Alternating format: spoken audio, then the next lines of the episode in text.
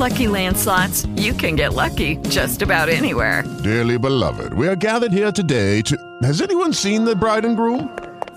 Sorry, we're here. We were getting lucky in the limo and we lost track of time. No, Lucky Land Casino, with cash prizes that add up quicker than a guest registry. In that case, I pronounce you lucky.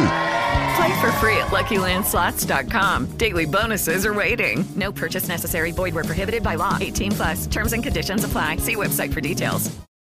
Lucky Land Casino, asking people, what's the weirdest place you've gotten lucky? Lucky? In line at the deli, I guess? Aha, in my dentist's office.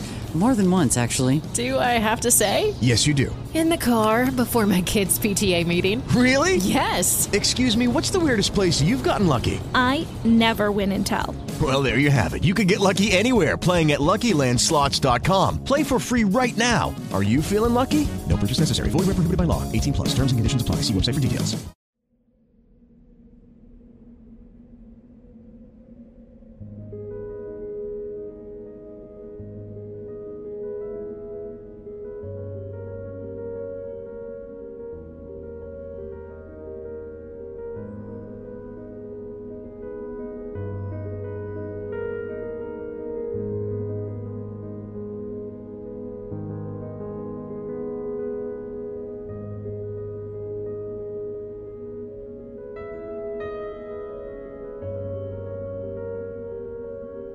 Belki de dünya sensiz çok daha iyi bir durumda olurdu.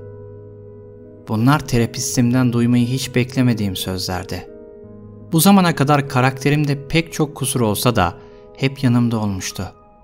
Anlık intihar düşünceleri kafama esiyordu. Ama buna sahiden teşebbüs ettiğim hiç olmamıştı. Bu düşüncelerimi Dr. Covenwood ile paylaşabilmek büyük rahatlıktı benim için. Kadife gibi sesiyle adeta insanın içini rahatlatıyordu. Karşılıklı bir etkileşim olduğunu hiç hissetmedim. "Ne?" diye sordum şaşkınlıkla. Masasına doğru geldi ve benimle ilgili notlar aldığı küçük el defterini çıkardı. "İnsanlar seni anlamıyor Jack. Sen gerçekten özelsin. Bırak o insanlar cahilliklerinde yaşasın. Senin için çok daha iyi bir yer var. Yoluna bakmanın tam zamanı." Bir broşürde yazan sözler gibiydi. Öteki dünya, güzel, cazibeli ve cenneti bile utandıran ve mutlu bir topluluğa sahip olan ölümden sonraki yaşamın cenneti gibiydi. En azından resimler ve açıklamalar öyle görünmesini sağladı. Afallamıştım ama merakım da artmıştı. "Bu da ne?" diye sordum. "Bu senin çıkış yolun. Endişe ve korku olmadan gönül rahatlığıyla yaşayabileceğin bir yer burası." Çekmecesinden bir zarf çıkarıp bana verdi. İçinde ucu sivri, gümüşten bir aygıt vardı. "Bu gece gidecek. Gitmek için de bunu kullan. Geçit açılacak ve sen de öteki dünyaya seyahat edeceksin. Bana güven. Bu senin için en iyisi." Doktor Covenwood'u hiç bu kadar ciddi görmemiştim. Kuşkusuz dağılmış ruhum ve yıllar içinde geliştirdiğimiz yoğun güven arasında onunla aramızda tarif edemeyeceğim bir bağ vardı. Yapmamı istediği neyi söylese sorgusuz sualsiz yerine getirirdim. Bana ölmem için en yakın köprüden atlamamı söylese kuşkusuz dediğini ikiletmeden yapardım. Çökmüş bir adamdım. "Peki, öyle diyorsan." İkimizin ağzından da tek kelime çıkmamıştı. Gitmemi işaret etti ve sonra duvara dönük olan sandalyesine oturdu. Bu konuşmamızın beni sarsmadığını söylesem yalan olurdu. Ama hala onunla hemfikirdim. Hayatım onun ellerine emanetti. Detaylıca düşünebilmek, uzun yıllardan beri sahip olamadığım bir lükstü benim için. O gece adeta bir zombi gibi sersem bir halle hazırlanmaya başladım. Aileme uygun, belirsiz veda mesajları gönderdim ve kedim Harvey'i bölgedeki sokak hayvanlarıyla özgürce dolaşması için dışarıya saldım. Gümüşten sivri uçlu aygıtla yatak odama gittim, ışığı kapattım, yatağıma uzandım ve oraya gittim. Size bunun ayrıntılarını vermeyeceğim. Sadece iç açıcı bir şey olmadığını bilmeniz yeterli. Orada ılık bir havuzdayken, ebedi uykumu beklerken bir şey fark ettim. Görüşüm bulanıklaşmaya başlamıştı. Ama yatağın ucunda bir şey olduğunu görebiliyordum. Karanlıkta gizlenmiş bir adamdı. Görünmeyen bir fırçayla odaya boyanmış gölgeli bir heykel gibiydi adeta. Ay ışığı formunun ana hatlarını çizdi ve bazı özelliklerine bir göz atmamı sağladı. Saçları griydi. Bakıldığında 50 yaşlarında biri olarak görünüyordu. Üstünde değerli bir profesörün dolabında görebileceğiniz bir takım elbise vardı. Yüzünde ağzı kulaklarına varırcasına tuhaf bir gülümseme beliriyordu. Ölümün eşiğindeyken hala korkuyordum. Bu adamın varlığıyla sarsılmıştım. Acınası halimle o an hissettiğim tek şey göğsümdeki darbe olmuştu. Kafasını bana doğru çevirdiğinde ve ağzını olabildiğince devasa biçimde açtığında adamın can çekişmesini izlemeye mecbur edilmiştim. Gözlerinden ve ağzından tavana beyaz bir ışık yayıldı. Öyle bir ışıktı ki patlama etkisi yarattı ve bu patlama çatıyı yerle bir etmişti. Gökyüzünde adeta bir delik açılmıştı. Etrafımızdaki evler bu durumdan sarsılmıştı. Sonrasındaysa birdenbire bulunduğum ortam değişti. Bu sefer yatağımda değildim. Artık beyaz bir odadaydım. Kendime verdiğim zararlardan kurtulmuştum. Kendimi ve çevremi baştan aşağıya etraflıca inceledim. Beyaz bir masa ve masanın arkasında birbirine karşılıklı olan iki kapı vardı. Karşımda duransa o adamdı. Kafası hala yana doğru dönüktü. Işık şimdi dağılmıştı. 1-2 dakika sonra bakışlarını benimkiyle buluşturmak için eğildi ve gülümsedi. "Seni korkuttuysam özür dilerim.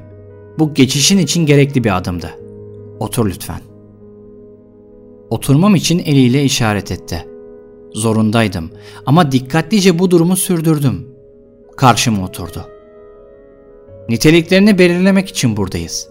Normalde fani biri öbür dünyanın özel cihazıyla öldürüldüğünde bu süreçte yollarına sorunsuz devam edebilir. Fakat o kişi bunu kasten ve isteyerek yapıyorsa süreci tamamlayabilmesi için bir muhakeme gerekir. Anlaşıldı mı?" Şaşkına dönmüştüm.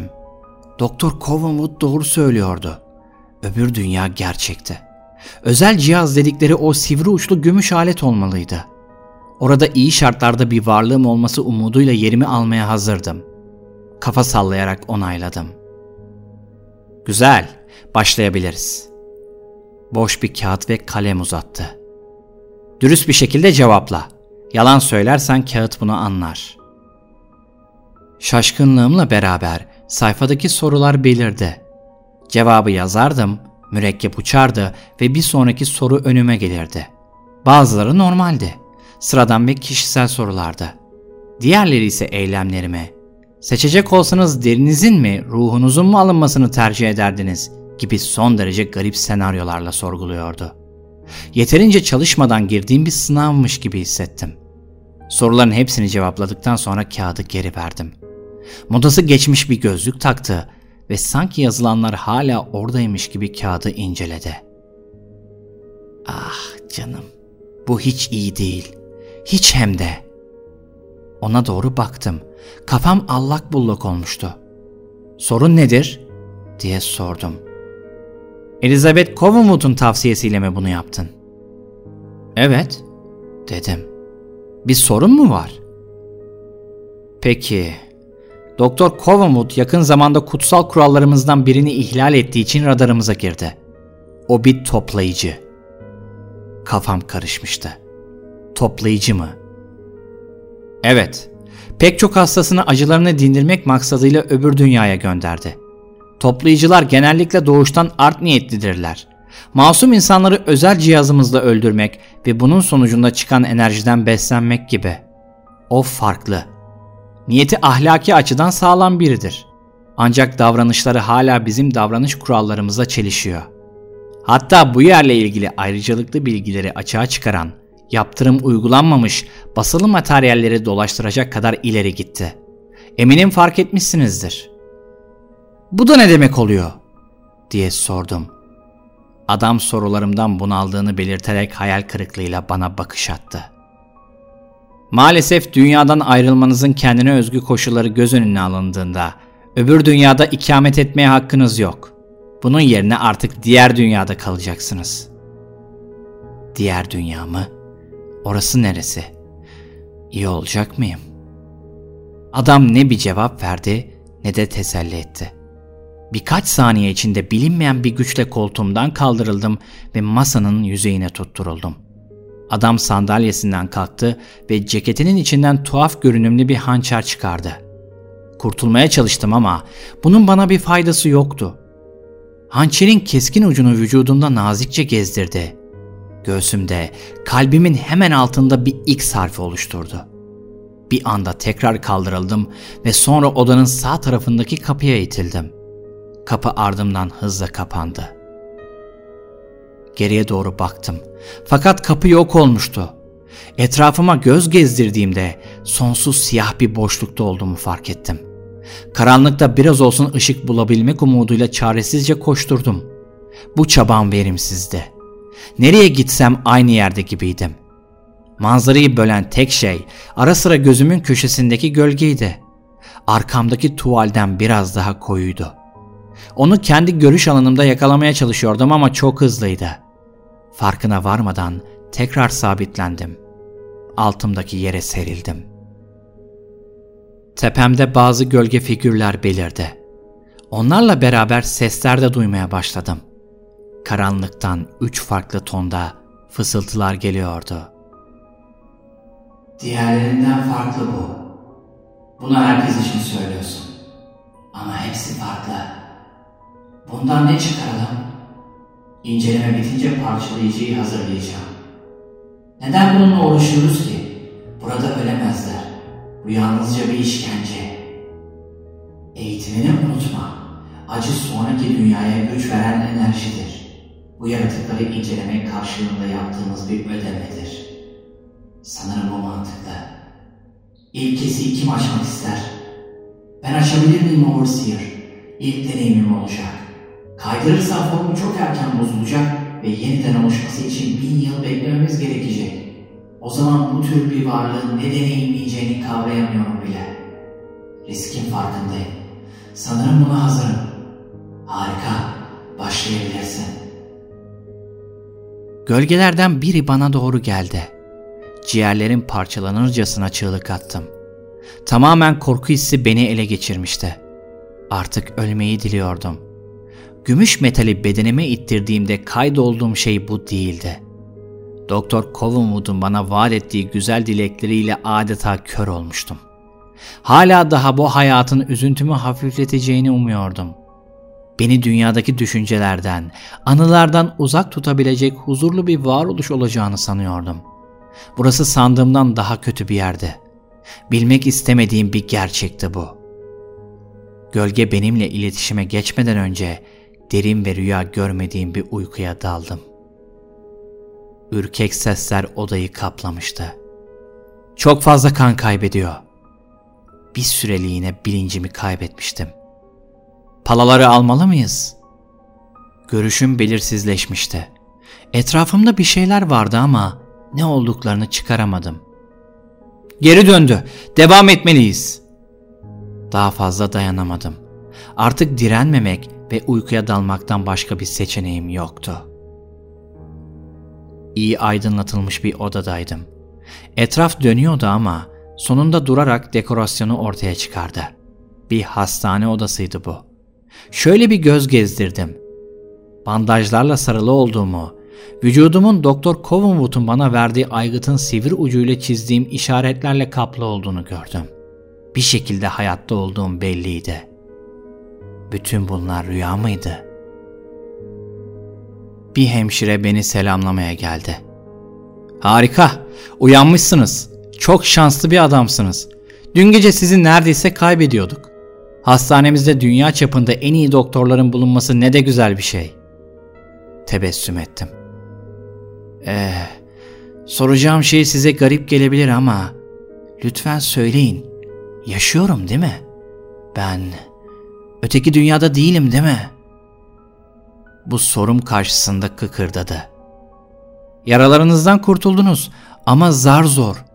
Bu demek oluyor ki bir süre daha burada kalacaksınız. Gülümsedi fakat sonra endişeyle baktı. Bunu sormak benim haddime değil. Siz de istemiyorsanız cevaplamayabilirsiniz ama galiba sormak zorundayım. Yaralarınız bu tür vakalarda sık rastlanıldığı gibi aralıklı fakat kontrolsüz oluşmuş. Demem o ki... Duraksadı. Evet, diye sordum. Sorusuna devam etmeden önce iç çekti. Kesinlikle buna burnumu sokmamalıyım ama göğsünüze niçin bir X harfi oydunuz? O an her şeyi hatırlamış olmanın etkisiyle gülümsedim. İntiharımı güzel ve fantastik bir senaryoyla süslemiştim. Suçsuz terapistimi olayın merkezine sürükleyen bir senaryoyla. Doktor Covenwood'un ölmemi istediği falan yoktu. Asla da olmaz. O iyi biri. Ama ben değilim. Tabii bir şey daha var. Her şey senaryoydu ama o gittiğim yer değil. Sanırım o gittiğim yerde yaşadıklarım gerçekti.